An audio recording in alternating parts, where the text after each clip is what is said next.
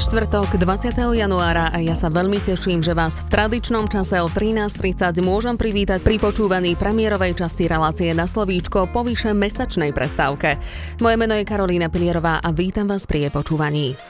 MBBAS je akciová spoločnosť, ktorá bola založená ešte v roku 1999 a akcionárom spoločnosti je mesto Banská Bystrica. Mestská spoločnosť v rámci svojich činností napríklad predávala pozemky a buduje infraštruktúru v priemyselnom parku Šalková. Vlastný a prevádzkuje zimný štadión, ako aj krytú plaváreň Štiavničky v Banskej Bystrici. Vlastný a prenajíma objekty prestupného sociálneho bývania Kotva či vykonáva správu 189 mestských nájomných bytov. O tom, aké povinnosti pribudli Mestskej akciovej spoločnosti v súvislosti s Európskym olympijským festivalom mládeže EIO v 2022. Ako prebiehala rekonštrukcia zimného štadióna, ako prebieha rekonštrukcia vonkajšieho areálu krytej plavárne na Šťavničkách a v akej ekonomickej situácii je plaváreň aktuálne, ako aj to, čo priemyselný park prinesie mestu. Aj o tom sa dnes porozprávame s predsedom predstavenstva spoločnosti Dušanom Argalášom. Pán Argaláš, dobrý deň. Ďakujem, že ste prijali naše pozvanie. Dobrý deň všetkým, aj poslucháčom, aj vám. Veľmi pekne ďakujem za pozvanie a teším sa na dnešný rozhovor.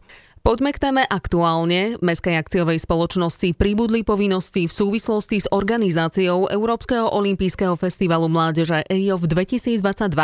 S tým prišli aj nové investície a zámery. Pozrime sa najprv na zimný štadión. Rekonštrukcia zimného štadióna sa začala v decembri v roku 2020 odovzdaním staveniska vysúťaženému zhotoviteľovi. V tomto období finišuje rekonštrukcia. Ako ju hodnotíte a čo samotná rekonštrukcia priniesla? Ja by som trošku upresnil tie nejaké termíny. Samotná rekonštrukcia začala skôr. V podstate naša spoločnosť, v našej spoločnosti už v roku 2018 bol, bola schválená vládna dotácia vo výške 1,5 milióna. Následne potom prišlo rozhodnutie teda organizovať ju v Banskej Bystrici na čo sme získali teda ďalšiu dotáciu vládnu 3,35 milióna. Čiže tieto rekonštrukcie my vnímame ako celok, pretože jedna nadvezovala na druhú a tá druhá vyššia čiastka rozhodnutia EOFE nám umožnilo teda s tou rekonštrukciou poňať ju trošku takým rozsiahlejším spôsobom. Skutočné tie práce, ktoré verejnosť mohla vidieť, áno, tie začali v roku 2000, decembri 2020 keď sa začalo s kompletnou výmenou vzduchotechniky a s doplnením zabezpečovacích opatrení pre bezpečnosť e, strešna, strechy v hlavnej Ačkovej hale. No a následne sa pokračovalo s kompletnou prestavbou tej západnej tribúny, čo je také najviditeľnejšie, no a s kopec ďalšími stavebnými prácami v rámci obidvoch uh, hál zimného štadióna. Uh, na otázku, ako, ako to vnímam, ako som spokojný, tak Musím povedať ešte e, zvorazniť, že teda celý ten proces revitalizácie a rekonštrukcie a vybavenia zimného štadiona nie je zďaleka dokončený.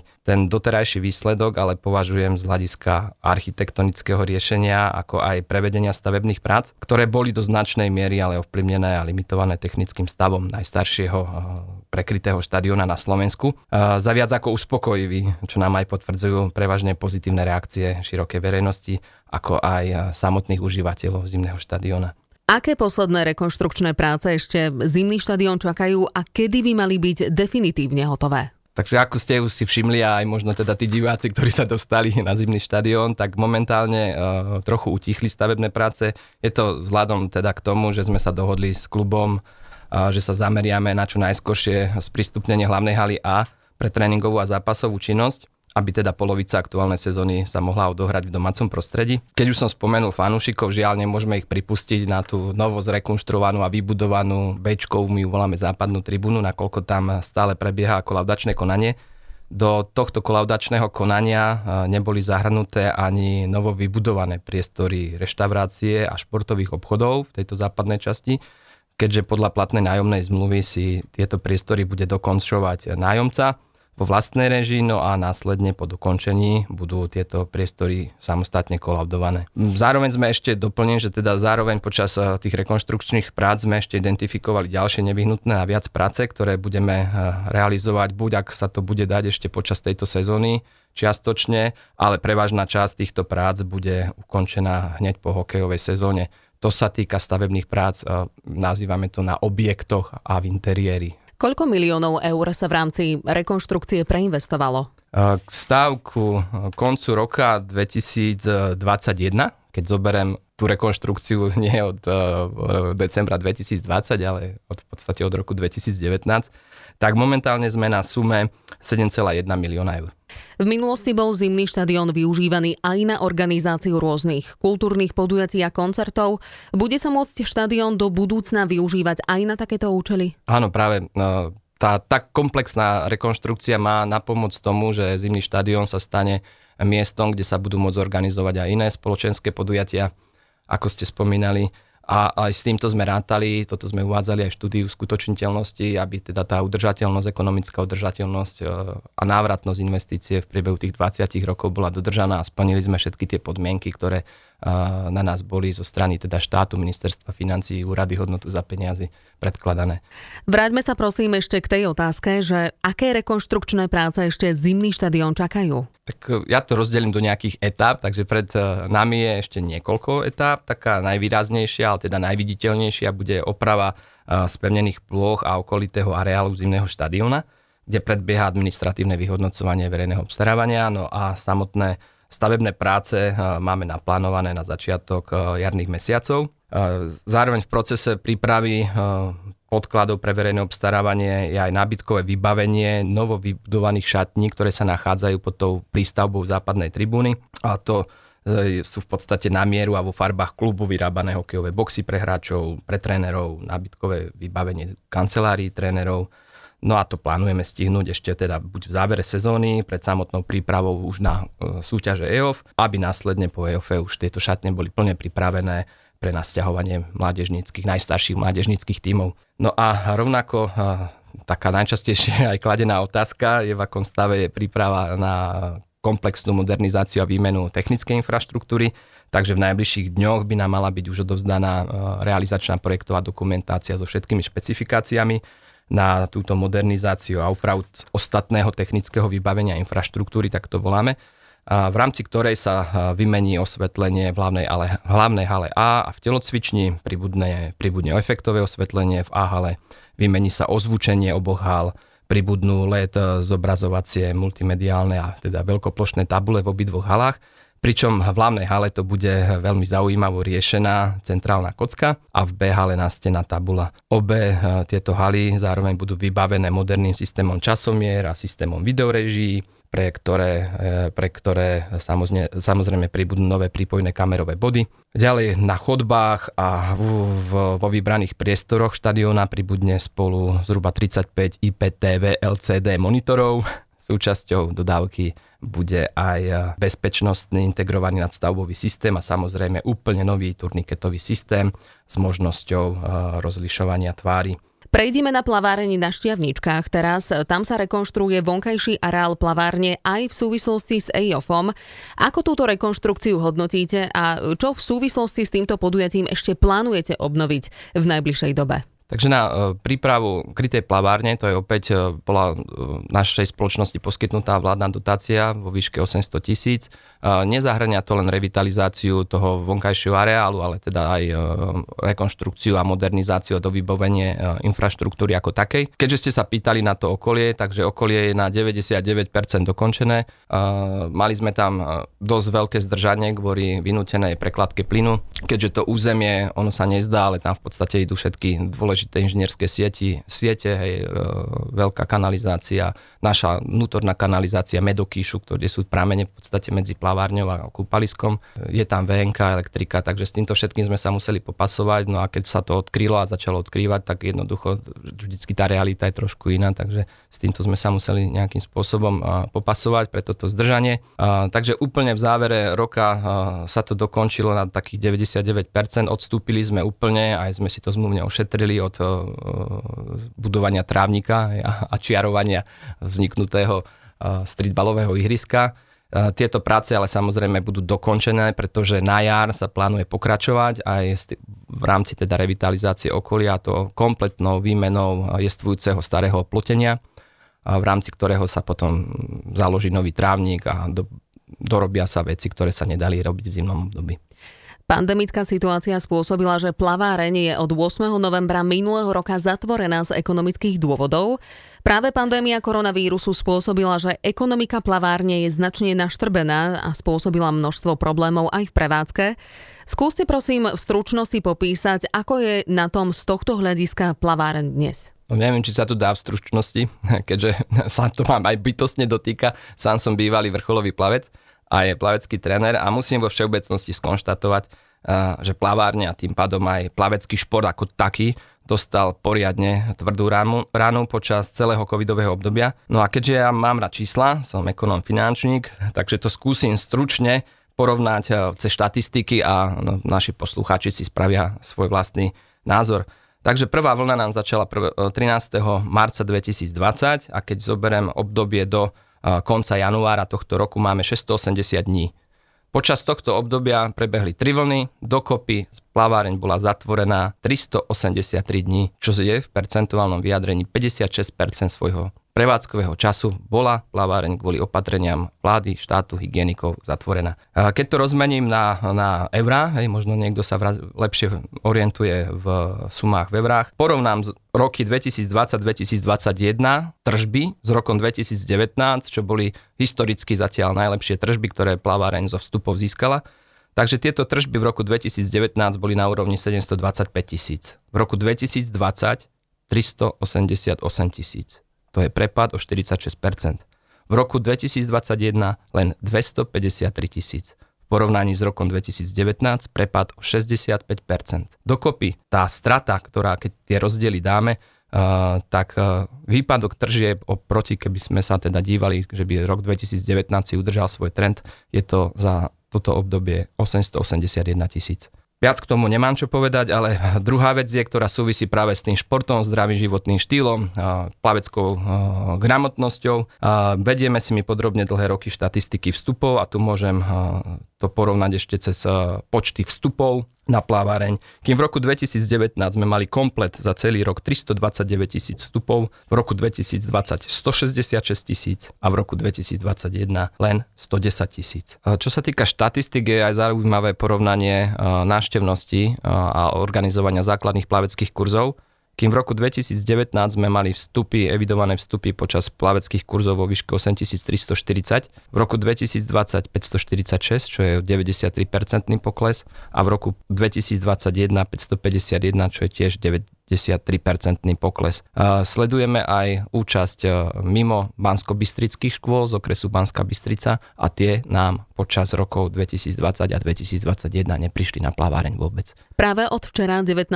januára platia nové protipandemické opatrenia.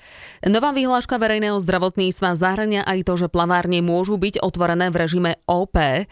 Vidíte to tak, že by sa plaváreň mohla v najbližšej dobe otvoriť? Áno, my už sme začali v podstate ako pre, to sa dostali do médií prvé informácie, že sa táto vyhláška pripravuje, tak sme e, spustili prípravný proces na otvorenie plavárne. To znamená, že bolo treba vyčistiť e, bazény, e, napustiť vyrovnávaciu nádrž a postupne napúšťať vodu v bazénoch, ktorá sa bude ohrievať. Radi by sme to stihli do 1. februára, presný termín, ale teda verejne zverejníme, ak by náhodou došlo k nejakému uh, meškaniu. Ten režim momentálne teraz aktuálna vyhláška rieši, rieši že teda vstup na plaváreň je bez kapacitného obmedzenia, ale len v režime OP, čiže žiaden OP+. Je tam ešte možnosť pre tréningovú činnosť, kde je pre tínedžerov, tak ich nazvem, to sú deti od 12 a 3 mesiace do 18 rokov, vstup na tréning aj v režime OTP, to znamená s platným testom. Ako som spomínala v úvode, tak Mestská akciová spoločnosť predala pozemky a buduje infraštruktúru priemyselného parku v Šalkovej, lenže aktuálne sa uvádza, že všetky pozemky sú už vypredané. Vy tam teraz zohrávate úlohu správcu areálu alebo akú úlohu zohrávate? Mestská akciová spoločnosť historicky budovala infraštruktúru, základnú infraštruktúru, to znamená komunikácie, chodníky, inžinierské siete, všetky okrem teda elektriky. Predávala voľné pozemky pre záujemcov z tých pozemkov, ktoré boli vo vlastníctve našej spoločnosti. Boli predané komplet všetky. K dnešnému dňu sú predané aj pozemky, ktoré predávali súkromné osoby, scelené pozemky to boli tri, tri pozemky dokopy, máme 26 subjektov v priemyselnom parku, K dnešnému dňu funguje 12 reálne už fungujúcich prevádzok. No a ďalšie 4 prevádzky, čo máme informácie, keďže sme účastníkmi procesov, teda inžinieringu, sú v štádiu povolovaní stavby. Ďalších 5 subjektov je v procese projektovania a len 5 subjektov momentálne má len zakúpené pozemky a ešte nerieši e, ďalšie využitie týchto pozemkov. Množstvo objektov je stále nedostávaných. Čo všetko sa v priemyselnom parku plánuje ešte dobudovať? Takže čo sa týka tých e, štyroch subjektov, to všetko sú súkromné subjekty, ktoré majú svoje samozrejme podnikateľské zámery. Ja len spomeniem, že teda pripravuje sa, čo už je v štádiu povolovania stavby, mala vzniknúť nová autolakovňa, mala by tam byť strojárenská spoločnosť na také moderné technologické zameranie, potom je tam jeden areál, ktorý sa bude prenajímať pre rôznych záujemcov a potom ešte je tam jedna spoločnosť, ktorá sa viac menej také stavebno-obchodné zameranie má. Tí sú v procese teda už prípravy povolenia stavby. No a v procese projektovania je ďalších 5 subjektov, ale to je ešte, ešte, ešte ďaleko. Viete povedať približne aj nejaký časový horizont, kedy by sa mohlo začať stavať už na predaných pozemkoch? To bohužiaľ my nevieme nejakým spôsobom ovplyvniť, už je to v rukách samotného vlastníka. Čo priemyselný park prinesie mestu v číslach a koľko nových pracovných miest by tam malo vzniknúť? Samozrejme, my sme si nejakým spôsobom dopytovaním sa jestvujúcich prevádzok a tých, ktorí, a vlastníkov, ktorí plánujú využiť tieto pozemky na výstavbu nejakých prevádzok dopytovali. Aktuálne posledná, uh, posledný údaj zamestnanosti uh, z roku 2021 bol zhruba na úrovni 460 pracovných miest pôsobiacich na, teda v priemyselnom parku Šalkova. No a tí, ktorí nám boli ochotní poskytnúť informácie, tak na najbližšie roky máme taký odhad na najbližšie dva roky, že by tá zamestnanosť mohla stupnúť na zhruba 750 pracovníkov. Ešte keď sme pri tom priemyselnom parku, nedá mi sa neopýtať, keď vás tu mám. Ešte v roku 2000 2016 sa hovorilo aj o novom väčšom investorovi, ktorého malo vedenie mesta predstaviť. Podľa ešte v tom čase medializovaných informácií išlo spoločnosť Industrial Innovation Group Europe a za globálnou Industrial Innovation Group však stali už predtým spochybňovaní ukrajinskí partnery pôvodného investora RKN Global, ktorý od projektu napokon odstúpil. Primátor Jan Nosko sa v tom čase vyjadril, že ide o investora, ktorý kúpil pozemok v priemyselnom parku, za ktorý zaplatil. Plánuje tu rozvíjať investíciu podobného rozsahu ako RKN Global. Reálne sa ale ale nič nedialo. Viete nám to trošičku priblížiť? Momentálne úplne informácia je, že teda od toho pôvodného zámeru ten ukrajinský investor odstúpil. Pozemky, ktoré odkúpil od spoločnosti MBB, následne predal ďalej ďalšej spoločnosti. Tá spoločnosť aktuálne e, rokuje už, už s ďalšou spoločnosťou, ktorá tam plánuje na týchto pozemkoch vytvoriť uh, priemyselné haly uh, do nájmu pre rôznych užívateľov podľa toho, uh, kto bude mať záujem. Prejdime teraz na samotnú úlohu MBB, ktorá bola viackrát skloňovaná aj s nevydarenými investíciami a dlhmi. Nemôžem zabudnúť spomenúť aj to, že v minulosti došlo k zlúčeniu obchodných spoločností MBB, AS a BPM SRO, čiže bytového podniku mesta. Čo je teda hlavnou agendou spoločnosti a čo mestu prináša? Ako ste spomenuli, bol to asi nevyhnutný krok zlúčiť dve spoločnosti, aby sa zracionalizovalo aj riadenie, aj aj tie činnosti niektoré sa prekrývali. Paradoxne po zlúčení spoločnosti som nastúpil na post predsedu predstavenstva a potom ja a čakalo nás veľa, veľa, veľa, veľa práce. Nebolo to jednoduché, ako ste spomenuli, tá ekonomická situácia vôbec nebola dobrá v zlučených spoločnostiach e, procesy riadenia, finančného riadenia neboli úplne správne nastavené, takže bolo potrebné to ponastavovať tak, aby jednoducho spoločnosť e, e, mala svoju likviditu, aby včas si plnila všetky záväzky, aby mohla ísť do investičných zámerov, na ktoré treba predovšetkým úverové zdroje a, a bola stabilným partnerom ako pre úverovú banku, ale aj pre mesto ako, ako jeho dcera. Takže to e, môžem povedať, že sa nám podarilo. Hej. Ak by sa to nepodarilo, nedokázali by sme ísť ani do takýchto rozsiahlých investícií, ako bola teda obnova infra, športovej infraštruktúry pre potreby EOFu. No a e, do budúcna môžem spomenúť, že potrebujeme sa po EOFe trošku nadýchnuť. A e, začne sa ďalšia etapa, samozrejme nezaspíme na Vavrinoch. Máme dva také strategické témy. Jedna téma je pokúsiť sa ešte v priemyselnom parku sceliť nejaké územie a skúsiť hovoriť s drobnými vlastníkmi pozemkov v tejto lokalite, aby sme ich nejakým spôsobom vykúpili a mohli pozemky, ktoré bude možné napojiť na existujúcu infraštruktúru, ponúknuť ďalším potenciálnym investorom. No a druhá oblasť je tá, že máme to ešte nebolo spomenuté, naša spoločnosť vlastní aj tri bytové domy, v ktorých sú nájomné byty, ktoré prideluje mesto. My len zatvárame nájomné zmluvy, aby som to upresnil. Sú to nájomné bytové domy na Medenej ulici, Rudohorskej a Kráľovoholskej, ktoré tiež už majú nejaké tie roky za sebou, takže tu by sme sa chceli zamerať, dať spraviť nejaké energetické audity, zistiť opatrenia, ktoré sú nevyhnutné, aby sa zlepšilo bývanie a podmienky. Z tých teda auditom výjdu nejaké opatrenia a na to by sme sa radi zamerali v najbližších rokoch. Vy ste ma trošičku predbehli, pretože na záver som sa vás chcela spýtať, že aké má mestská investičná firma plány do budúcnosti.